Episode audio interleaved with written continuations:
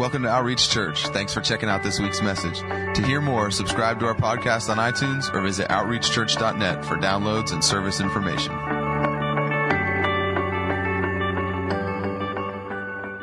It gives us a confidence as we go through life. It gives us a reason to believe and have hope and have expectation so that our days when we wake up in the morning aren't filled with, with anxiety and worry and fear and, and shame and condemnation and all those things, but that we would wake up in the morning with a confident expectation that He is who He said He is and that we can be who He's called us to be. He's not a frustrating God that calls us to live in a level that He doesn't empower us also to live. He's never asked us to do something that He hasn't enabled us to do if we trust Him and obey Him. He's never called us to a level of living that's impossible in Him. Never. He's never called you to a battle that you're not expected to win. You realize He's never called you to a losing fight. If you're fighting a good fight of faith, if you're fighting for something He's called you to fight, He has no expectation of you ever losing, ever being defeated, because He's undefeated. He's never lost. He's never failed. He won't start now. I love that line. Your sovereign hand will be my guide. And we trust that He's sovereign. We give him our lives and trust that he really does want what's best for us, even when it doesn't look like it, even when we can't see that it's his best, even when sometimes winning looks like losing to the eyes of the world and in the, in, in the natural. Sometimes winning looks so much like losing that we're afraid to, to do what he's called us to do because it looks like we're losing and then we actually do it and we realize that if we follow what he's calling us to do, we've never lost, we've never failed, we've always won because we manifest the character and nature of Christ. Every time you manifest the nature of Christ in the face of a storm, you win because the devil can't change who you are. The enemy can't change who you are. Circumstance can't change who you are. And you're rock solid. And you actually live out what you confess to believe. And you win. That's good news. That's good news. That's the, the gospel's good news. Is because everything he's called us to, he's empowered us to do.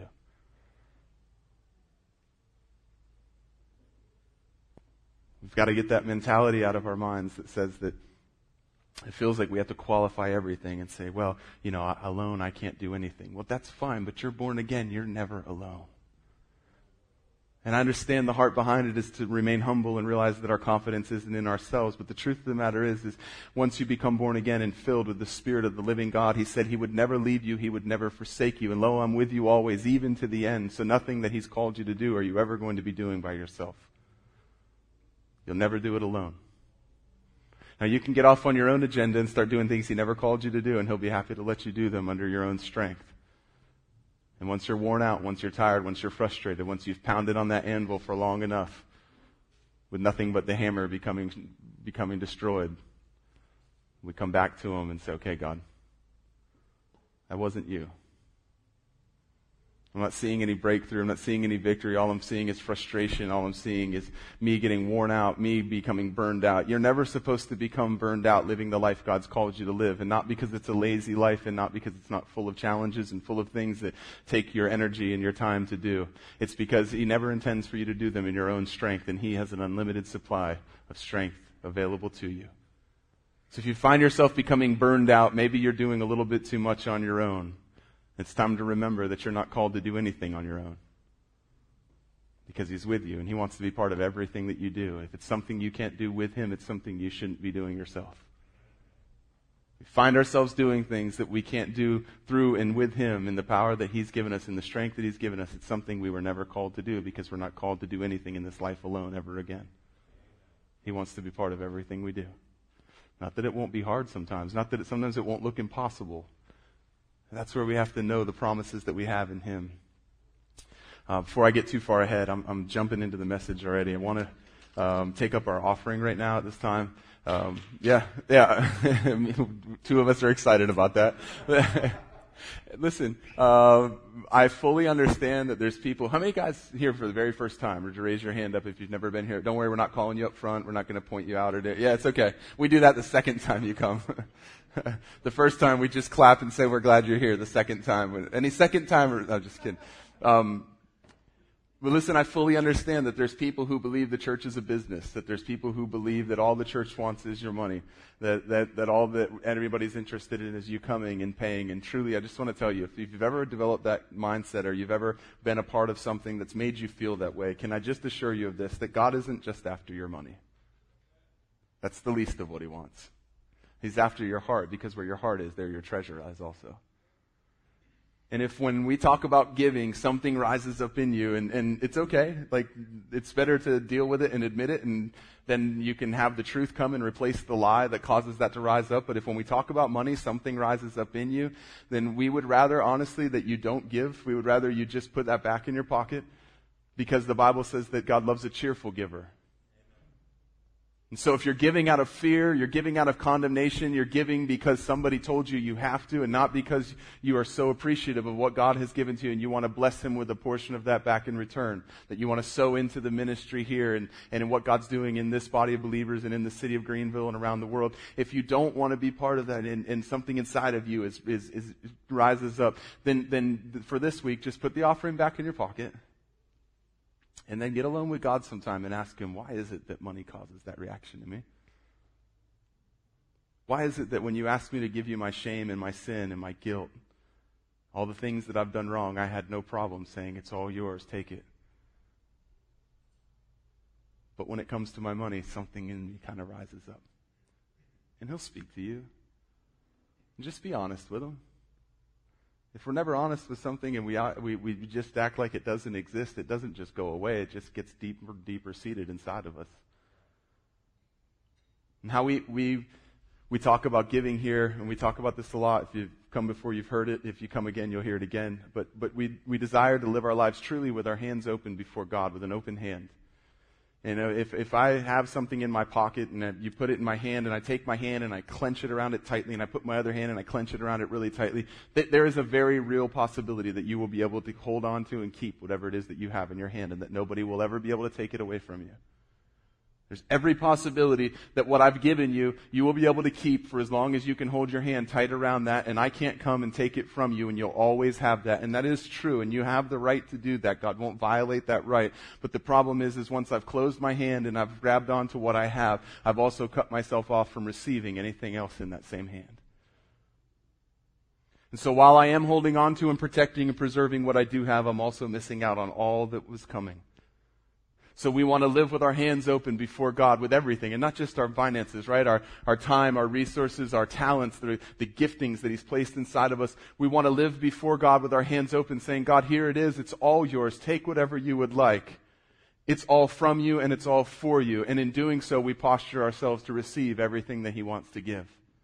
And while, he, while, while, while doing that can be scary at times when you understand who it is that we're standing before with hands open, if we understand the heart of the Father, if we truly know that He said, if you being evil know how to give good gifts to your children, how much more than does your Heavenly Father? If we really believe that His desire for us is that the plan I have for you is to bless you and not curse you, to prosper you. If we really believe those things and believe in the goodness of the Father, then we have no, no problem coming before Him with our hands open saying, God, here it is. In whatever area that is. So, not just with money, but if there is anything we notice in our lives that we hold on to really tightly, maybe it's a relationship with a person. Sometimes we can hold on to that and guard it so tightly. Maybe it's an insecurity that we're holding on to and we say, well, you know, I'll never let somebody see this because the last time somebody saw it, the pain that I experienced was so great that I'm just going to wrap my hand around this and I'm not going to ever show that to anybody ever again. Maybe it's a hurt from the past that we hold on to and it started to define us because it's given us a victim mentality. And we use that as a source of strength now. When something goes wrong in our lives, we run to that thing. And it's actually become part of who we are rather than something that was done to us that we can forgive and let go of. If that's going on in our lives, if there's anything we're holding on to so tightly, I would just challenge and encourage us. Let's open our hands up and allow God to come in and do what He wants to do in our lives in that area. If we trust Him, it's easy. If we know Him, then we trust Him. So, God, I thank you for who you are. I thank you for your promises in our lives. God, I thank you that you said it. God, that you were the one that said that your plan for us is to bless us and not to harm us. God, that you said you take pleasure in the prospering of your servants. God, you said these things. These are from your heart, God. And I, I just pray that we would understand, God, that everything we have is from you and for you. God, and that when we give in the offering, it's just us with our, with our resources, God, giving back a portion of what you've given us. I thank you, God, that this ministry is good ground, it is good soil, that it does produce fruit. God, that lives are being changed by you through us. And it will continue to happen. I thank you for that in Jesus' name. Amen. Amen. How's everybody? Good. Um, also, for you guys that aren't, that haven't come very often, um, if I ask a question, it's okay to answer. um, no one's going to come behind you with a ruler and smack your knuckles. Don't take yourself too seriously. Uh, God sees you every other day of the week, all day long, everywhere that you go. It's not that He hangs out in church and waits for you to come here to determine who you are and what you're like. And it probably is a little bit weird for Him if you're one way the whole rest of the week and then on Sunday morning you put on a different face, a different set of clothes, and a different attitude because you're going to step through those doors. He probably wonders why you feel like for the, for two hours a week or here three and a half hours a week. I'm just kidding. It won't be that long, I don't think. But he probably wonders why you live a certain way all the rest of the week, and then when you come through those doors, you become somebody different. You put on a different face and you act different. And there is nothing wrong with having a reverence for who he is, but the point is, is if that only is happening on Sunday morning, then something's wrong if the way that we live changes drastically, if the way that we act, if who we are changes drastically when we come through those doors. And you know, it could be the opposite way. If the only time that I'm excited and celebrate and worship God is on Sunday morning when I'm worshiping with the worship team and with the rest of the church, there's probably something wrong. But the opposite's true too. If I'm living my life one way and I'm, I'm the kind of person that smiles and laughs and has a good time and enjoys conversation and then I step through the doors of a church and I become something different in the name of reverence, there's probably something wrong with that too. Because he sees you. He sees you the other six days. He's not fooled by the one. That used to be a scary thing to me. Like, God sees everything that you do until I understood how much He loved me and that his eyes were upon me because he loves me, not because he's looking for sin. That his eyes are upon me because he's promised to watch over me and protect me and keep me safe and finish the good work that he started in me, and that he was actually watching me because of those reasons, not because he was waiting for me to do something wrong so that he could get me. Then it went from being scary to being the most amazing thing ever, knowing that there's nowhere that I've ever walked where I've ever been out of sight of him. There's nowhere you've ever gone where you've been out of his sight. If that scares you, you need to know his heart for you. You need to know how much he loves you. You need to know why he's watching. Because that should be an encouragement. All right, so we're, we've been talking about um, the exchange of belts. I mean, we've been talking about covenant for quite a while now, and we've got to the part where we're going to talk about the exchange of belts. And we've been we've been going through the steps of covenant and how the Old Testament covenant that God made with His people was was replaced and, and transferred over to Jesus and how it went from a physical to a spiritual in most cases and, and how everything that was done in the old is mirrored in the new, but based on a better covenant with better promises, according to Hebrews. And so um, this week we're talking about the exchange of belts and and this is one that I actually have had to break into at least two messages because it's just so much that goes with it.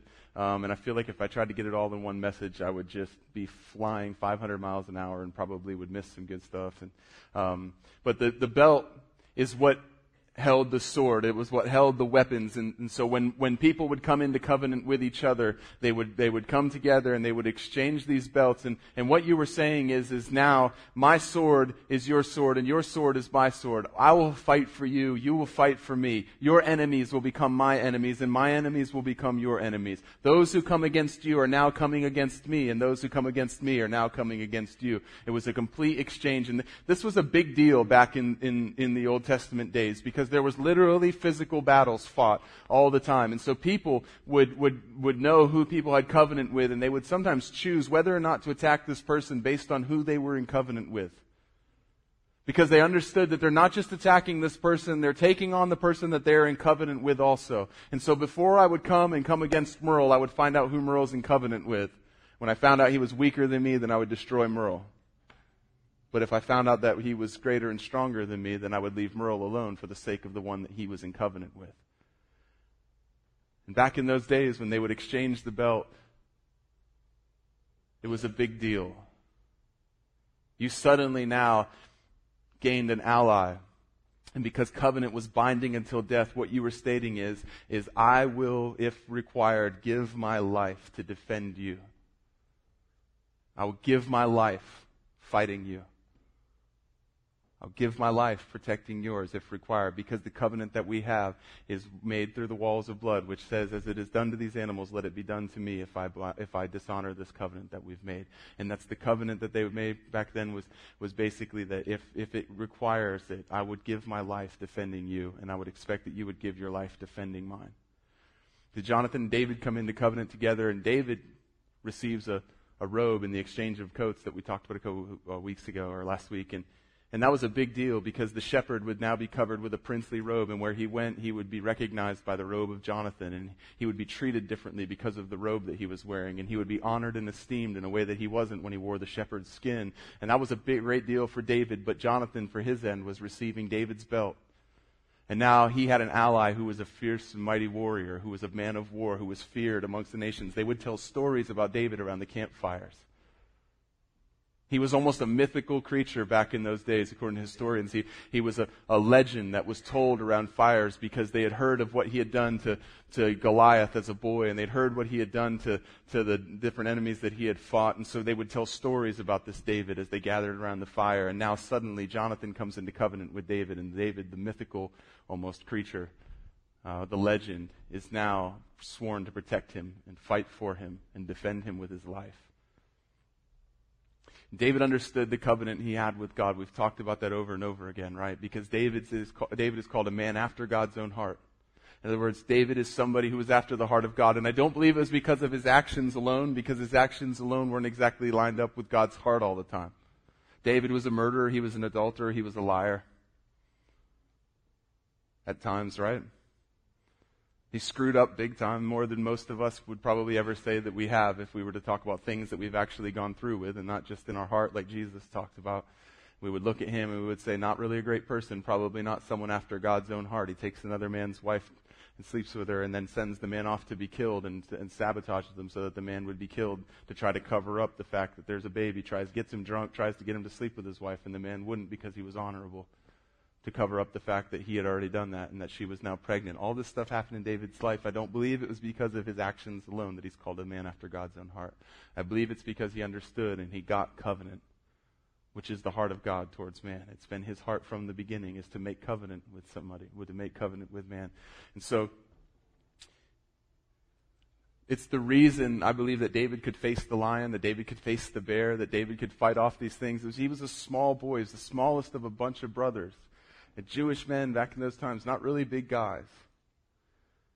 He was probably 5'4, 5'5, if that. He was small. He was so insignificant in his father's eyes, he wasn't even invited to be part of the family when they were going to be anointing one of the sons to be prophet, because in his dad's eyes, surely it's not David. He's the runt. He's the youngest. He's insignificant. There's no chance it could be him. It's got to be one of his brothers, the bigger, the stronger, the warriors.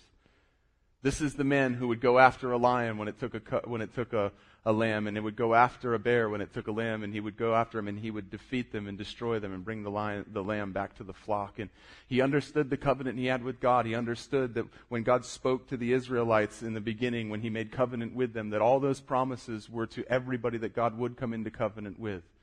He understood that those promises weren't just for those people at that time, but he was making a commitment of who he would be for his people and who he would ask his people to be for him. And David understood this. And so when he comes down, and, and, and if you open your Bibles up to 1 Samuel 17, if you've come to church here very long, this book's probably completely highlighted, re-highlighted, underlined, notes everywhere because we talk from this story a lot. But um, if you turn to 1 Samuel 17, we'll see David speaking to Goliath, and we're going to start there and kind of jump back a little bit. But in 1 Samuel uh, chapter 17, verse 45, it says, David said to the Philistine, You come against me with the sword and spear and javelin, but I come against you in the name of the Lord Almighty, the God of the armies of Israel, whom you have defied. God, I thank you for your word. I thank you today that we can gather around it and study it and hear from it and read. That you speak through it, God. That it's not a book that sits on a shelf, God. It's your very word. It's who you are. God, that we have written record of who you are and who you want to be and who you've called us to be. God, I thank you that as I speak today, that, that it would be from your heart, God. Holy Spirit, that our, our ears would be open to hear, that our, our minds would be able to understand, that we would have the mind of Christ when we hear these words, that it would go into our hearts and that it would produce fruit, that we would look more and more like Jesus as we're transformed from glory to glory. I thank you for that. I thank you for having your way, Holy Spirit, in this place. I thank you for even the lives that you've already touched this morning through the time that we had of prayer.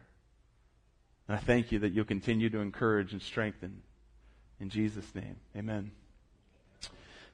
So he hears the, the challenge of, of, of the Philistine who comes out and he's challenging the armies of Israel. And so David walks up out there and, and as he's getting ready to fight him, he says to the Philistine, You come against me with sword and spear and javelin, but I come against you in the name of the Lord Almighty. And we've been talking about covenant. Anytime you see in his name, in my name, it's always a covenant term. It means in covenant with me.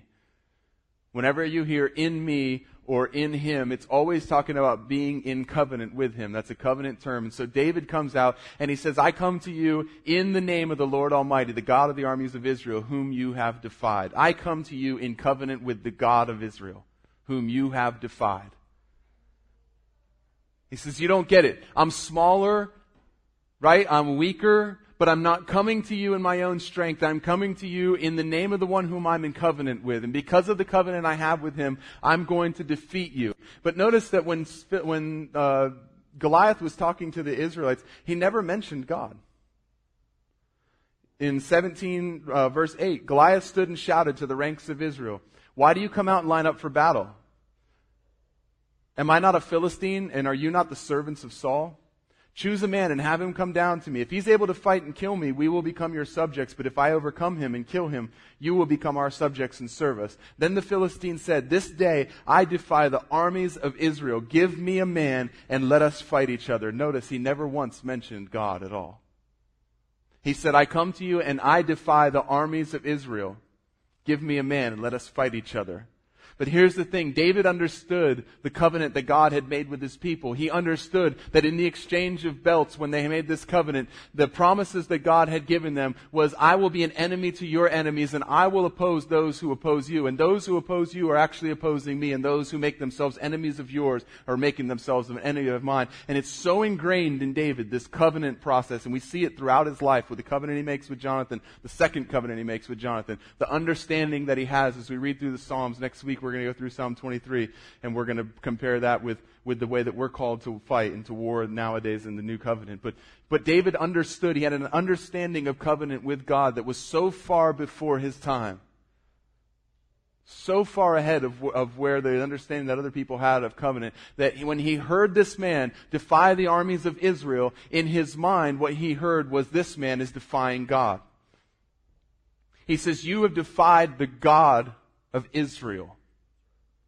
But Goliath never mentions the God of Israel. But when David hears him come against somebody who God is in covenant with, all he can hear in his mind is this man is defying God. This man has made himself an enemy of God. And I think that's why David was emboldened. I think that's why David was brave, and I think that's why he dared to challenge and take on the Philistine because he understood this man has just sealed his own fate. He signed his own death warrant because he's made himself an enemy of the living God, because he's defied those who God is in covenant with. He's come against his people. And in doing so, he's violated the, co- the contract that we have with God, the covenant we have with God, that I will oppose those who oppose you, and I will be an enemy to those who are an enemy to you. In Exodus 23:20, God was speaking to his children. He says, See, I'm sending an angel ahead of you to guard you along the way and bring you to the place I have prepared. Pay attention to him and listen to what he says. Do not rebel against him, for he will not forgive your rebellion, since my name is in him. If you listen carefully to what he says and do all that I say, I will be an enemy to your enemies and will oppose those who oppose you. If you do what I say, if you do all that I say, then I will be an enemy to your enemies and I will oppose those who oppose you. And what did God ask of them over and over again repeatedly from the beginning? The same thing that he asked in the garden, the same thing he asked in the covenant with Abraham, the same thing he asked in the covenant with the children of Israel. Trust me and obey me. Trust me and obey me. And I'll provide, and I'll protect. And over and over and over again, he had proven that to the Israelites. Over and over again. They never should have reached a point where they stood up on a hillside and were terrified of a man down in a valley who came against them if they would have understood that the covenant God made with them was so strong and that God took it so seriously that as he spoke to them, he was actually speaking to God and had made himself an enemy of God. They were never intended to hide. They were never intended to be fearful. They were intended to remember the covenant that God had made with them, to remember everything that God had done, how many times he'd showed himself strong on their behalf, and to trust that and allow that to be what motivated them to go and fight. Not how big they were or how small they were, not how great their armor was or wasn't. Not how big he was and how strong he was, how many men he'd killed. After God led the people out of, Israel, out of Egypt, the Egyptians came after them, remember? Pharaoh changes his mind sends his chariots after them. And as they're, as they're coming to the sea, they get terrified and they get afraid because as they look behind them, there's a desert behind them. And in, in the desert, if there's someone a great way off, you can see the cloud of dust that they're making as they're traveling fast. And so as they turn and look behind them, they see this huge cloud of dust rolling towards them and they understand it's the Egyptian chariots who are coming and they fear for their lives. And Moses stands before the people and says, do not be afraid, stand firm and you will see the deliverance of the Lord, the Lord will bring you today. The Egyptians you see today, you will never see again. The Lord will fight for you. You need only to be still. What was their command? Don't be afraid. Be still. What would allow them to not be afraid and to stand still in the face of the chariots coming after them? Trusting God. See, it's impossible outside of trusting God to not freak out, to not panic, and to not look at the natural way that you're going to defeat these people that are coming after you. If you don't trust Him, if you don't have relationship with Him, when you see the dust cloud coming at you, your natural reaction will be to count yourselves and to count them, to think of their weapons, to think of their armor, to think of how great they are, how skilled they are in war, to look at yourself and see the lack that you have, that you haven't been allowed to make weapons while you were slaves. You weren't even allowed to have anything that would resemble a weapon when you were a slave, that, that they kept you under submission, that you weren't allowed to be trained in the art of war and in firing bows and in fighting and with swords, that you couldn't do any of these things. And so the natural thing to do is to look at yourself and what you aren't and what you don't have, and to look at them and look at who they are and what they do have, and to try to figure out naturally how it is that you'll be able to defeat them. And you never will be able to figure that out because naturally you shouldn't be able to. There was nothing that the children of Israel could think of at that time that could give them a confidence to stand still and not fear as the army came upon them. Nothing. And that's exactly how God wanted it because He wanted their only hope to be in Him. Because this whole time He's taking them out of Egypt and leading them through the wilderness, He's trying to teach them to rely on nothing but Him. You guys, if you find yourselves in a wilderness time where it feels like you've been abandoned, it's probably because God, by the Holy Spirit, just like with Jesus, is leading you into that place to break off the things that you've built your trust in, to break off what you have counted on, the things that have defined you, because He wants you to come to a place where you trust in Him and Him alone. Because as long as you have swords, and as long as you have chariots, as long as you have weapons, then you'll always put your trust in them. But when everything is stripped away and you find yourself alone in the wilderness and the cloud of dust is coming at you and you understand, I have no way to fight them, I have no way to defeat them, there comes a place in our lives, hopefully, where because we know Him, we trust Him and we put our faith in Him and Him alone. This has always been God's heart for His people from the beginning of time with Adam and Eve. He just wanted them to trust Him. That's why he gave them a choice. He wanted them to choose to trust him, to choose to do what he said, to choose to believe that what he wanted was best for them. He's never been about forcing people. He's always wanted to bring people to a place where they choose it. So Moses stands before them and says that. You realize they didn't even have to fight in this instance? It doesn't say anything about having to fight. David actually had to do something. There was a battlefield. There was a battle to be fought. He actually had to run down towards the battle. He had to fight with the Philistine with his sling, even though it was just a minimal thing that he had to do. There's something required, but there'd be times in our lives where God calls us into a fight that he has no intentions of us doing anything besides just being still, not being afraid and trusting him and watching him deliver, watching him come through, watching him defeat the enemy before us. Moses said, you see those Egyptians that you guys can see. In other words, they were close enough to see them you will never again see them in your life. That storm that looks so big, that looks like it's overtaking you, that looks like there's no way that you can defeat it if you'll trust Him, if you'll be still, if you'll put your faith in Him and not be afraid, you'll never see it again once God deals with it. See, that's why we can believe that the promises that God has for us are permanent, that it doesn't have to be something we battle with for the rest of our lives, that the attack of the enemy doesn't have to be something, well, you know, it's just something you're going to struggle with for the rest of your life. God has the ability, if we would trust Him and not fear and put our faith in Him, that the enemy that we see, the battle that we face is something that we will never ever see again. Not that it won't try to attack us, but because of the, the, the promise of God in our lives, though a thousand may fall on your left and ten thousand at your right, it shall no, by no means come near you. You will only with your eyes look on and see the destruction of the wicked. In other words, it's not going to stop. It's not going to go away. It's just not going to be able to touch you and you won't have to worry about it ever again because God will deal with it and fight for you if you just be still and trust Him. This is what Moses was trying to get the children of Israel to understand, and God was trying to teach them from the very beginning. This is right at the beginning of their journey. He calls them to a place through a desert. There's no trees, there's no nothing, there's no way to make boats, and he calls them to an edge of a sea. So here these people are, and they know we are here and we're supposed to get there. There's no way they're going to build any boats. God never asked them to build boats. There's no way that they can fight off the enemy that's coming from behind them. God never asked them to fight them off. He's trying to get them to a place where they understand, if I am going to get where you want me to go, I'm going to have to trust you that you will make the way. Because I don't have a boat and there's an ocean standing in front of me. And I also have to promise, trust you that those people that are chasing me, the enemy that's pursuing me, that you will deal with them because I don't have any weapons. You didn't bring me here and give me any weapons. All you did was bring me to this place and ask me to trust you and not be afraid. And you said you'd deal with it for me. So many times we get wounded fighting battles we weren't called to fight. If they would have turned and tried to fight the, Philist- the, the Egyptians, they would have been cut down. They would have been destroyed. There would have been a bunch, bunch of dead bodies laying there by the shore. Had they not trusted God, had they not let the fear of, of man be replaced by the fear of God and actually obey Him and trust Him. And this is God's heart. Deuteronomy 7:17. You may say to yourself, "These nations are stronger than we are. How can we drive them out?" But do not be afraid of them. Remember well what the Lord your God did to Pharaoh and all, and to all Egypt. You saw with your own eyes the great trials, the signs and wonders, the mighty hand and outstretched arms with which the Lord your God brought you out. The Lord your God will do the same to all the peoples you now fear. Moreover, the Lord your God will send the hornet among them until even the survivors who hide from you have perished. Do not be terrified by them, for the Lord your God who is among you is a great and awesome God. The Lord your God will drive out those nations before you little by little. You will not be allowed to eliminate them all at once, or the wild animals will multiply around you.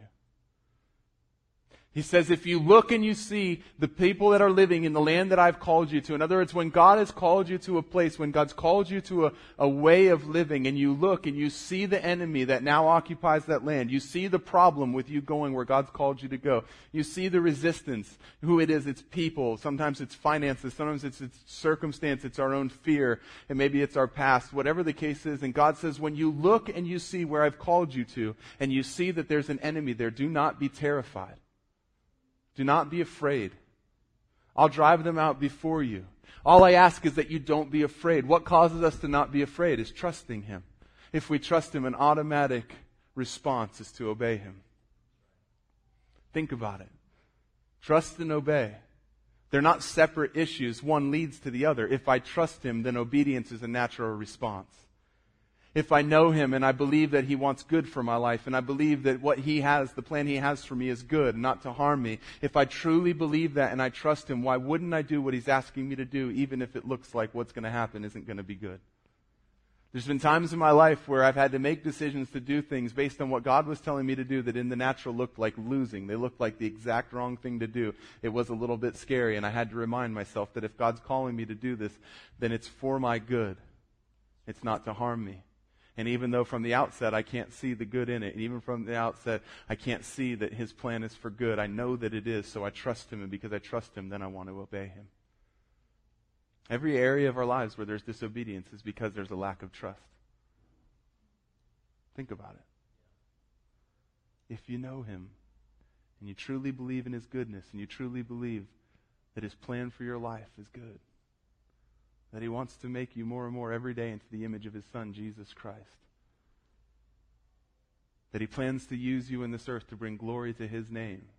If you truly believe that, then why wouldn't you obey anything He calls you to do? If there's any disobedience in our lives, it's always the result of a lack of trust. Always.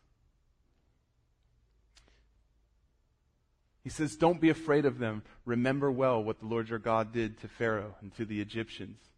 See, the things that God does in our lives are never just for the moment. Although we celebrate in the moment, we're excited in the moment. They're also so that when we face the next moment, we remember what God has done and it gives us a confidence going forward. Remember the battle that God's brought you through already. He says to him, look, remember what he did to the Egyptians. Remember what he did to Pharaoh. You saw who he is. You saw him come through on his promise to provide for you and to protect you. You've seen these things with your own eyes. Well, remember them well when you look forward and you see the next battle because God didn't just do what he did for the moment. He did what he did to show you who he is and give you a confidence in the next one.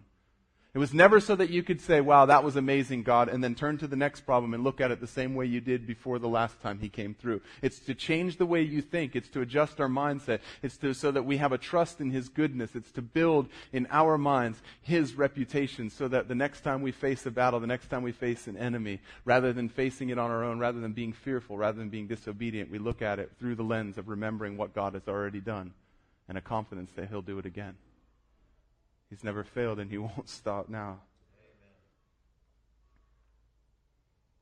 Over and over again, the command do not fear. Do not fear. Do not be terrified. Do not have dread. Do not be afraid of them. Do not fear. Do not fear. Do you know that Jesus said, Do not fear more than he said anything else in the Word? It's the command that he gave more times than any other command, more than love, more than anything else. He said, Do not fear. Yet the same Jesus that said, You've heard it said that if you kill your brother that you're guilty of murder, but I say if you harbor anger in your heart towards him, you're guilty as murder. The same Jesus who said don't harbor anger in your heart towards your brother said do not fear. We treat one as a suggestion and the other as a command. Do not fear over and over again. Fear not. Do not fear. Fear not. Have no fear. Don't be afraid. Over and over and over again, Jesus told the disciples and those who would listen to his teachings not to be afraid. Why? Because fear will cripple us and keep us from doing what we know we're called to do. Fear will cripple us and keep us from acting in faith. So over and over again, God says, do not fear, do not fear, do not fear. And it's always because of a promise that he gives. Every time he said, don't fear, he connected it to a promise that he made for his people. In other words, it wasn't just, oh, don't be afraid. It was, don't be afraid because I have promised. Don't be afraid because what I have done. Don't be afraid, I am with you. Don't be afraid, remember the promises that I made. Don't be afraid, don't be afraid. And over and over again, it's attached to a promise. It's attached to something that he said that he would do.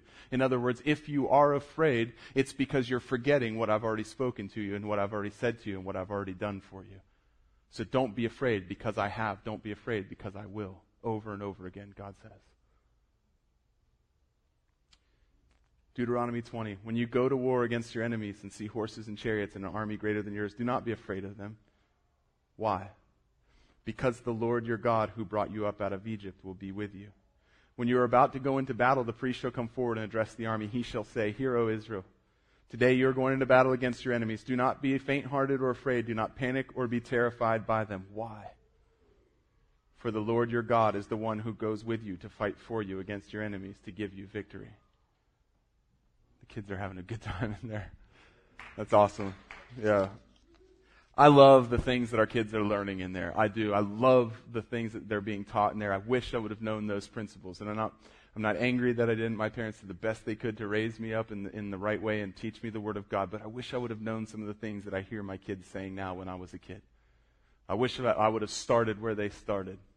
Some of the things that they come home and tell me, it took me 25 years of, of heartache and, and absolute disaster in my life for me to learn, and they're actually getting to face life knowing that rather than have to go into life to learn it. I love that. And I'm so thankful for every one of you guys that helps out in any area of the children's ministry and pours into those kids. Do you realize that 80% of what children, of what we believe as adults is, is decided by the time that we're 12 years old? 80% of the opinions that you'll carry for the rest of your life are decided by the time you're 12 years old.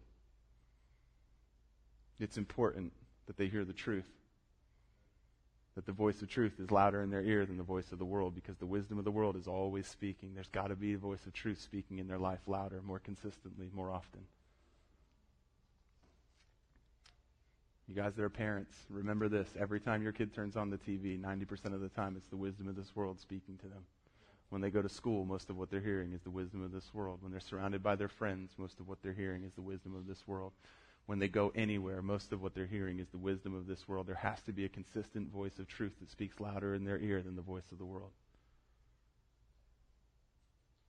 It's not just a Sunday morning thing, and we give the obligation off to people who work in children's church. You guys are the priest of your home, and it's your obligation, responsibility, and it's your pleasure and delight to be able to pour truth into your children and raise them up in godly homes, knowing and loving God, knowing who they are.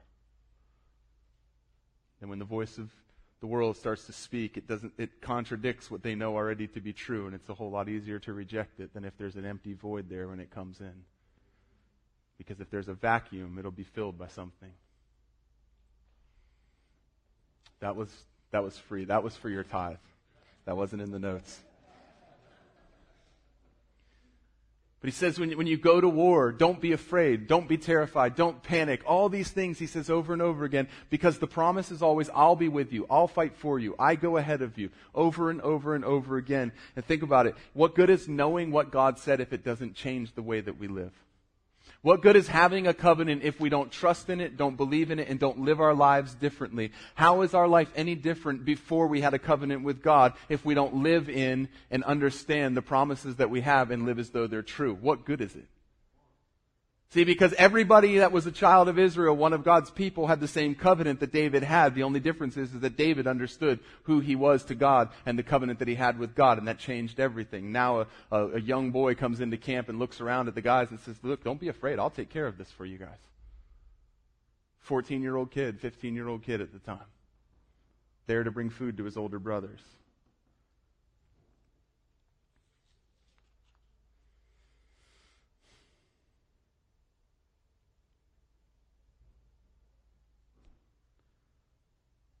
So David comes into the situation knowing the command of God to not be afraid. And he actually is a man after God's own heart. So rather than be filled with fear, rather than be filled with anxiety, he has an anticipation of what God will do.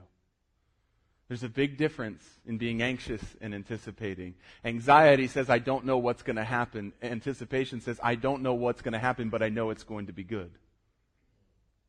Just a little twist, just a little difference. One can lead to fear and dread and worry and doubt and all kinds of torment because you just aren't sure how this is going to turn out. The other leads to excitement. The other leads to a place of joy because you don't know how it's going to turn out, but you know the one who's promised that it will turn out for your good.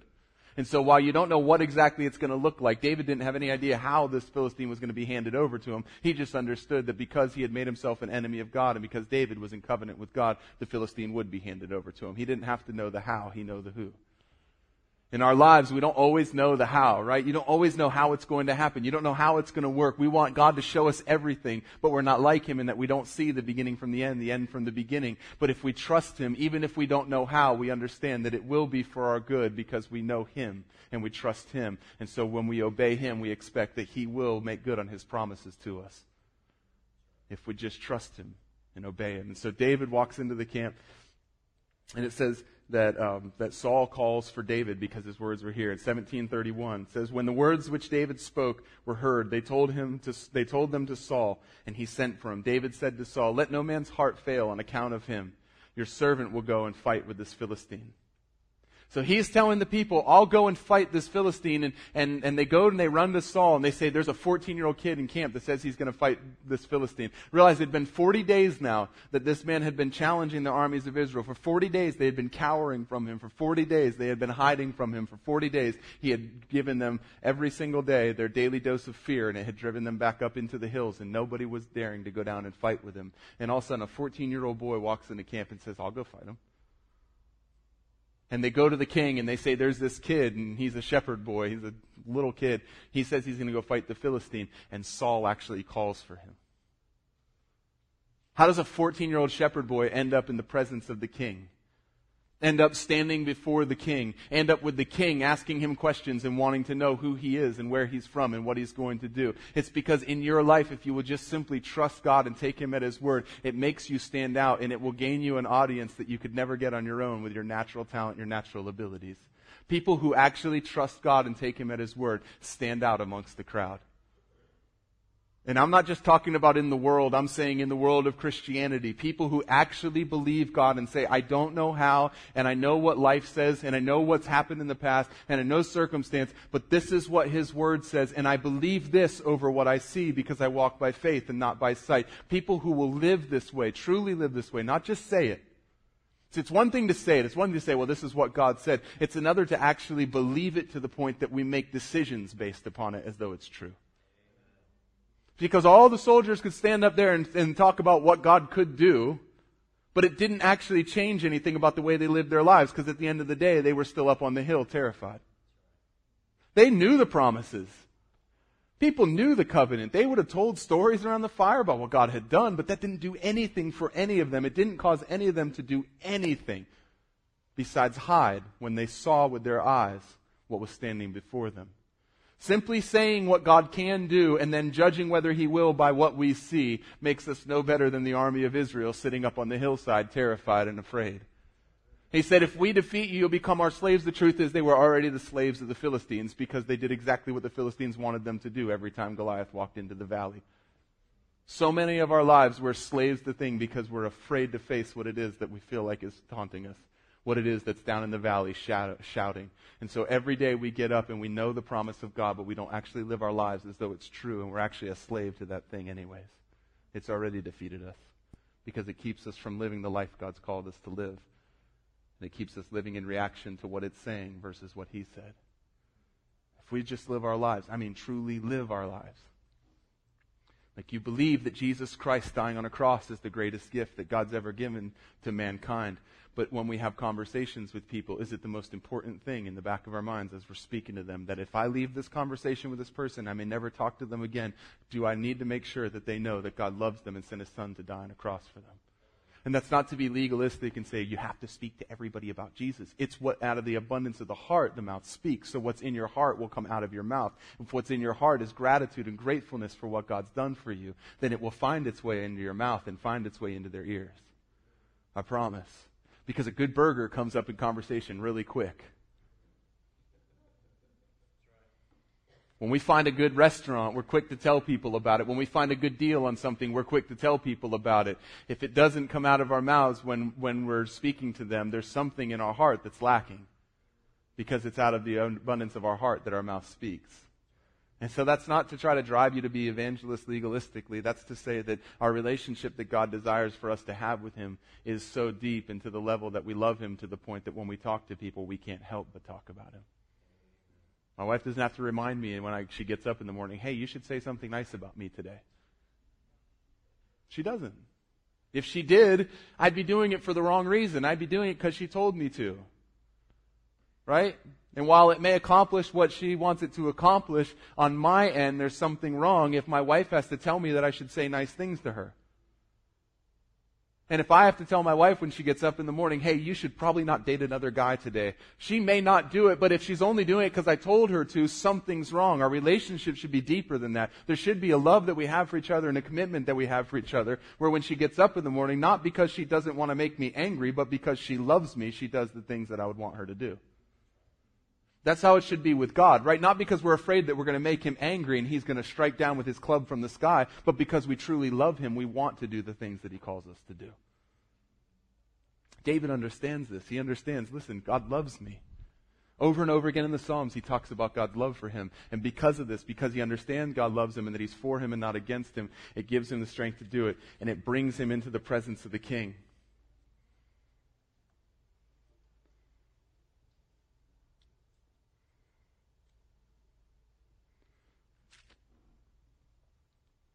David trusts God, right? He stands before Goliath. Samuel 17, 46, 1 Samuel 17, 46. He's speaking to the giant now. He says, This day the Lord will deliver you up into my hands, and I will strike you down and remove your head from you. And I'll give the dead bodies of the army of the Philistines this day to the birds of the sky and the wild beasts of the earth, that all the earth may know that there is a God in Israel. See, at this point, none of the earth believed there was a God in Israel because all it took was a big man walking into a valley, and they ran and they hid as if they had no promise, they had no covenant, they had no God. David's offended because he hears this man speak and he realizes he's defying God and nobody is doing anything.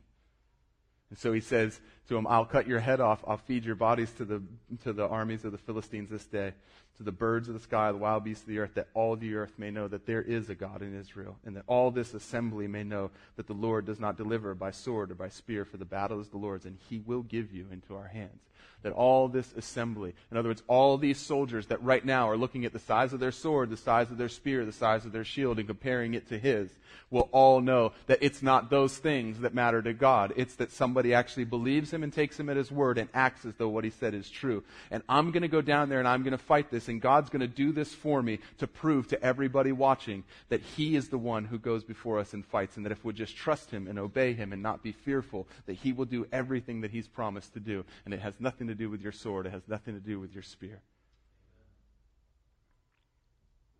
Notice what Saul tries to do. 1 Samuel 17 38. This is after he calls David into his presence, and David says, I'll go down and fight him. Then Saul clothed David with his garments and put a bronze helmet on his head, and he clothed him with armor. David girded his sword over his armor and tried to walk, for he had not tested them. So David said to Saul, I cannot go with these, for I've not tested them. And David took them off. Because Saul doesn't trust in God, he's forced to trust in natural things. He's forced to trust in the weapons of this world. He's forced to make his decision based on his armor and his sword. And because he doesn't understand what God's promised, because he doesn't believe God's promise, and we know he doesn't trust God. He's already proven this at this point. That's why the anointing of God is off of his life and now is on David's. Because when Samuel told him, Go here, wait for me this many days, and then sacrifice, Saul went to where Samuel told him to go. He brought the sacrifice there. He made the altar. But because he saw the people walking off and murmuring against him, he decided to sacrifice before Samuel got there. Because he cared more about what the people thought and what the people said than what God had spoken to them. Because he didn't trust God. If he trusted God, it wouldn't have mattered to him. If the whole country turned and walked away from him, he would have done exactly what God called him to do. But he's already proven over and over again that he doesn't trust God. That he relies on his own understanding. In all his ways, he acknowledges Saul and lets Saul direct his path. And so when he sees the people leaving, he says, I better sacrifice to make them happy. And as soon as he sacrifices, Samuel shows up and says, Why have you not done what God called you to do? Well, because of the people. Because I judge what I believe and how I act on what I see, not versus on what God says.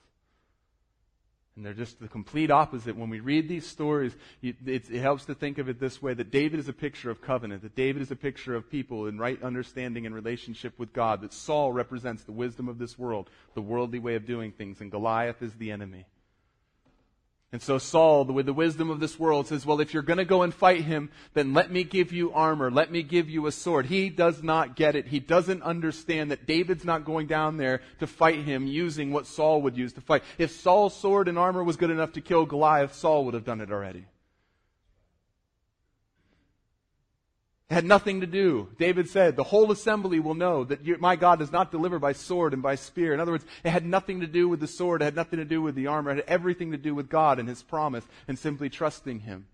But Saul doesn't trust God. Saul doesn't understand the covenant he has with God. Saul was anointed by the same man, the same prophet that David was anointed with the same mantle to lead the children of Israel.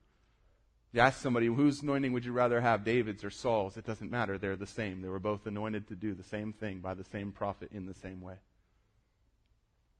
But one man trusted God, and the other trusted himself. So Saul says, Here, take this sword. He doesn't understand that David already has everything that he needs for battle. If we turn to, if we turn to uh, 1 Samuel 16:11, we'll see what David received that he had.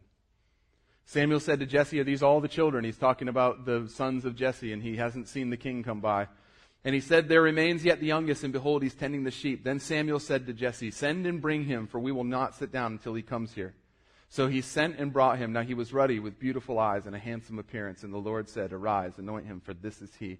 Then Samuel took the horn of oil and anointed him in the midst of his brothers. And the Spirit of the Lord came mightily upon David from that day forward. And Samuel arose and went to Ramah. The anointing from God and the Spirit of God was already mightily upon David. It's why when he put on Saul's armor, it wouldn't fit, it wasn't comfortable. It's because he was putting on a coat of armor over what he already had from God. And it wasn't supposed to fit. It wasn't supposed to be comfortable. It wasn't supposed to fit. If I took another pair of my jeans and tried to put them on over this pair of jeans, it wouldn't be comfortable. I'd have a hard time walking, especially some of my pairs of jeans. they get skinnier and skinnier, right, as time goes on. And and, and if I tried to put another pair on over these, I wouldn't be comfortable because I'm already wearing pants. I don't need another pair. If I tried to put on some armor over what God's given me for armor, I wouldn't be comfortable. It wouldn't fit. I wouldn't be able to move. If I already had everything I needed to defeat the enemy, putting something in my hand actually doesn't help me. It harms me. David had everything that he needed because the Spirit of God was mightily upon him. Upon him the anointing of God was mightily upon him.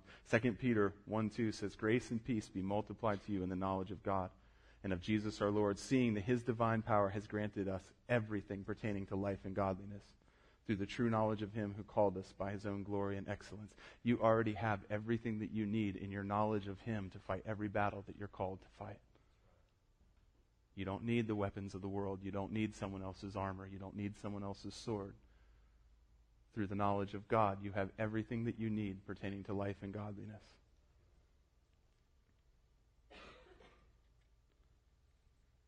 See, Saul doesn't trust God. So he has to put his trust in something. You'll put your faith in something, I promise you. If it's not God, it'll be something else. You'll put your trust in something.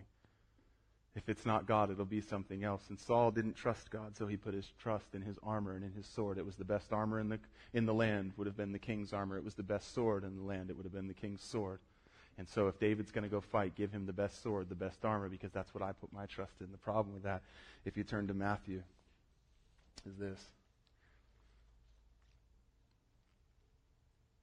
Matthew 26, 51. This is when Jesus is being betrayed. It says, And behold, one of those who were with Jesus reached out and drew his sword and struck the slave of the high priest and cut off his ear.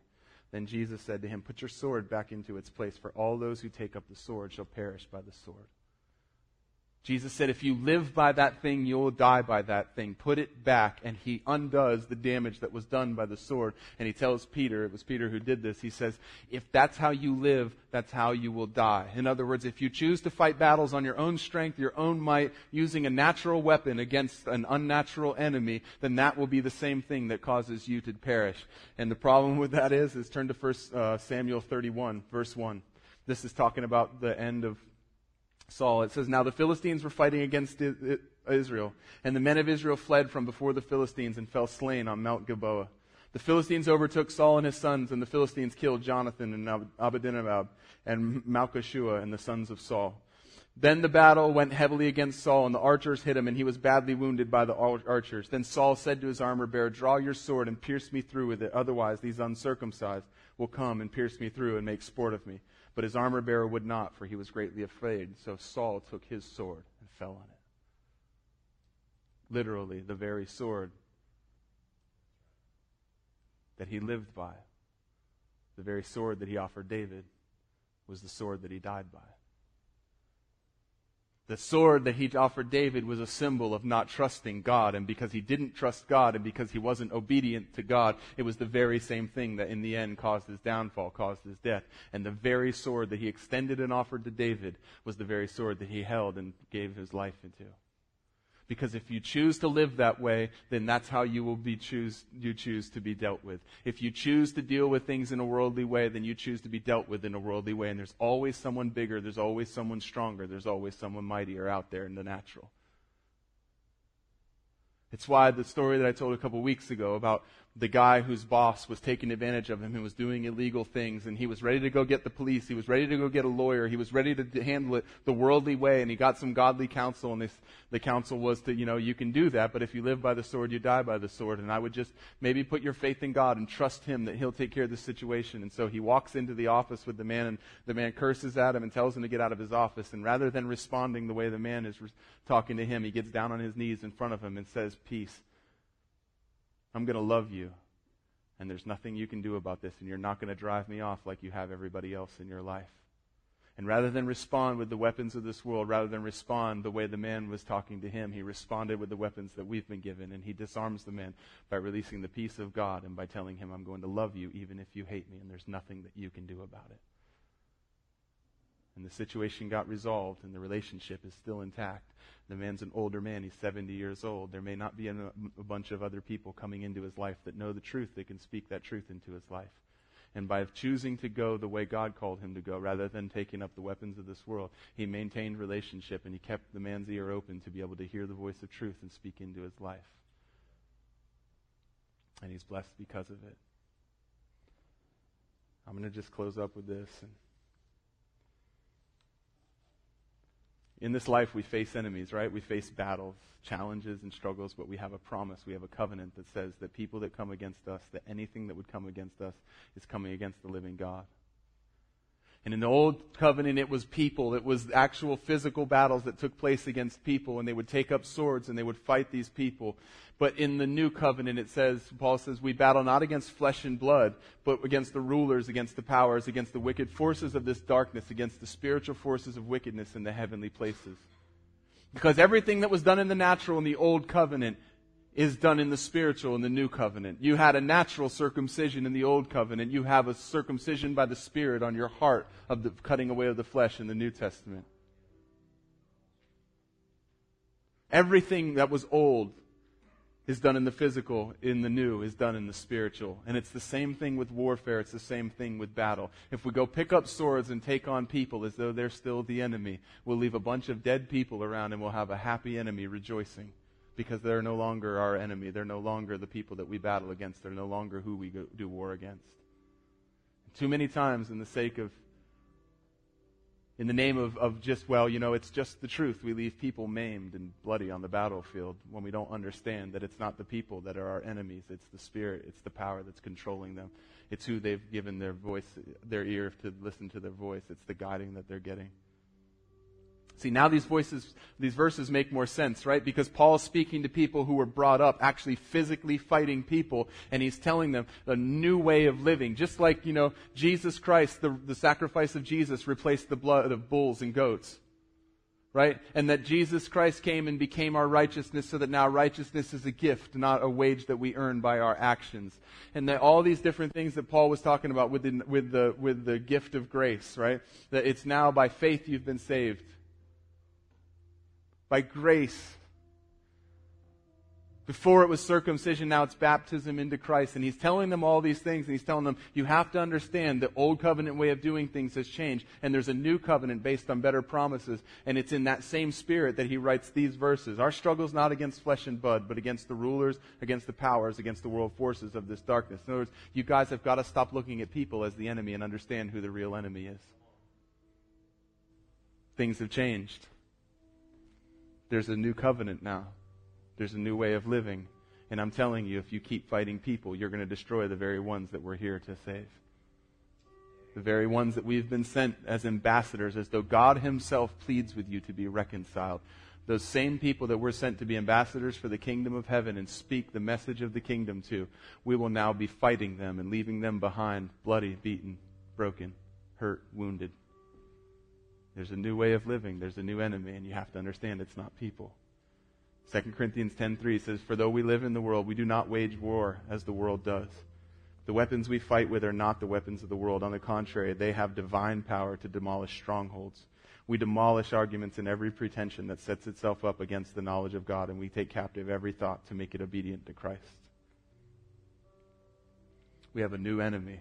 We have new weapons. We have a new way of fighting. Many of the principles carry over from one to the next, right? Trust and obey is always there. It's been God's heart from the beginning is that He would have a people who would love Him.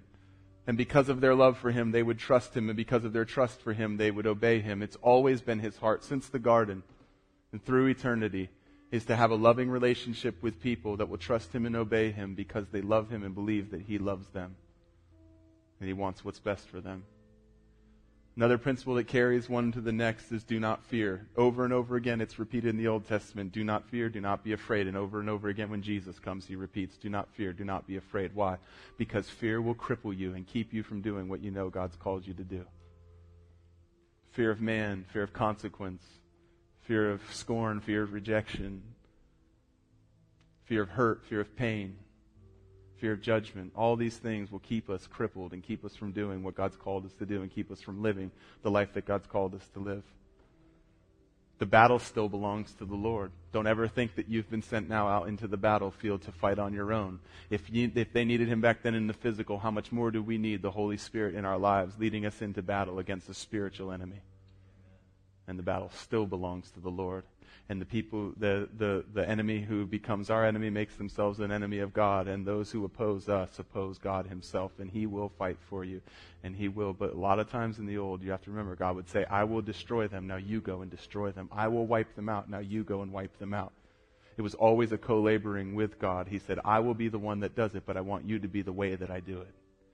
And in the same way in the new, God still wants to be the one that does it, but he still wants us to be the way that he does it because his heart is always to bring the kingdom of heaven to bear against the kingdom of the enemy here on earth through people, through you and through me.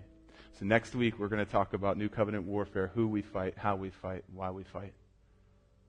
God, I thank you for your word.